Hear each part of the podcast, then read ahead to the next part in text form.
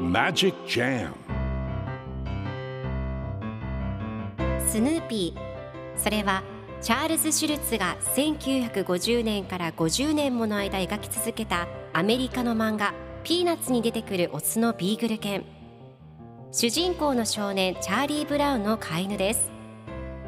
気が弱くて自分に自信が持てないチャーリー・ブラウンをはじめいろんな個性を持つ子どもたちが織りなす人間模様に人生の哲学を感じるのは私だけでしょうか？Peanuts Dictionary. Peanuts Dictionary. Peanuts Dictionary.このコーナーではスヌーピーを愛してやまない私高木マーガレットが物語に出てくる英語の名台詞の中から心に響くフレーズをピックアップ。これを聞けばポジティブに頑張れる。そんな奥の深い名言を分かりやすく翻訳していきますそれでは今日ピックアップする名言はこちら Your optimism should be framed, Charles. Your optimism should be framed, Charles. チャールズ、あなたの楽観主義は額に入れて飾るべきだね。今日のコミックは1983年3月15日のものです。マーシーが電話でチャーリー・ブラウンとおしゃべりをしています。マーシーが、チャールズ、このことを言ったらダメなんだけど、でも言わないといけない気がして。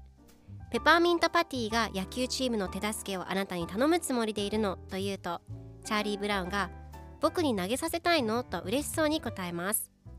すると最後のコマではマーシーが「チャールズあなたの楽観主義は額に入れて飾るべきだね」と言っていますでは今日のワンポイント英語はこちら Optimism 楽観主義楽天主義という意味です今回のコミックでは Your optimism should be framed Charles と出てくるのでチャールズあなたの楽観主義は額に入れて飾るべきだねという意味になりますでは Optimism の例文2つ紹介するとまず1つ目彼には楽天的な気質がある。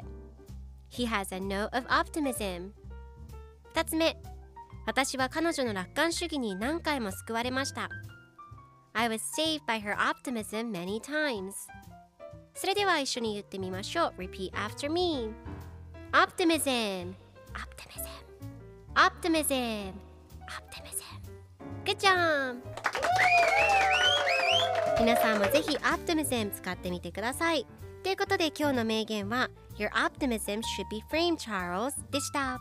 Peanuts Dictionary Peanuts Dictionary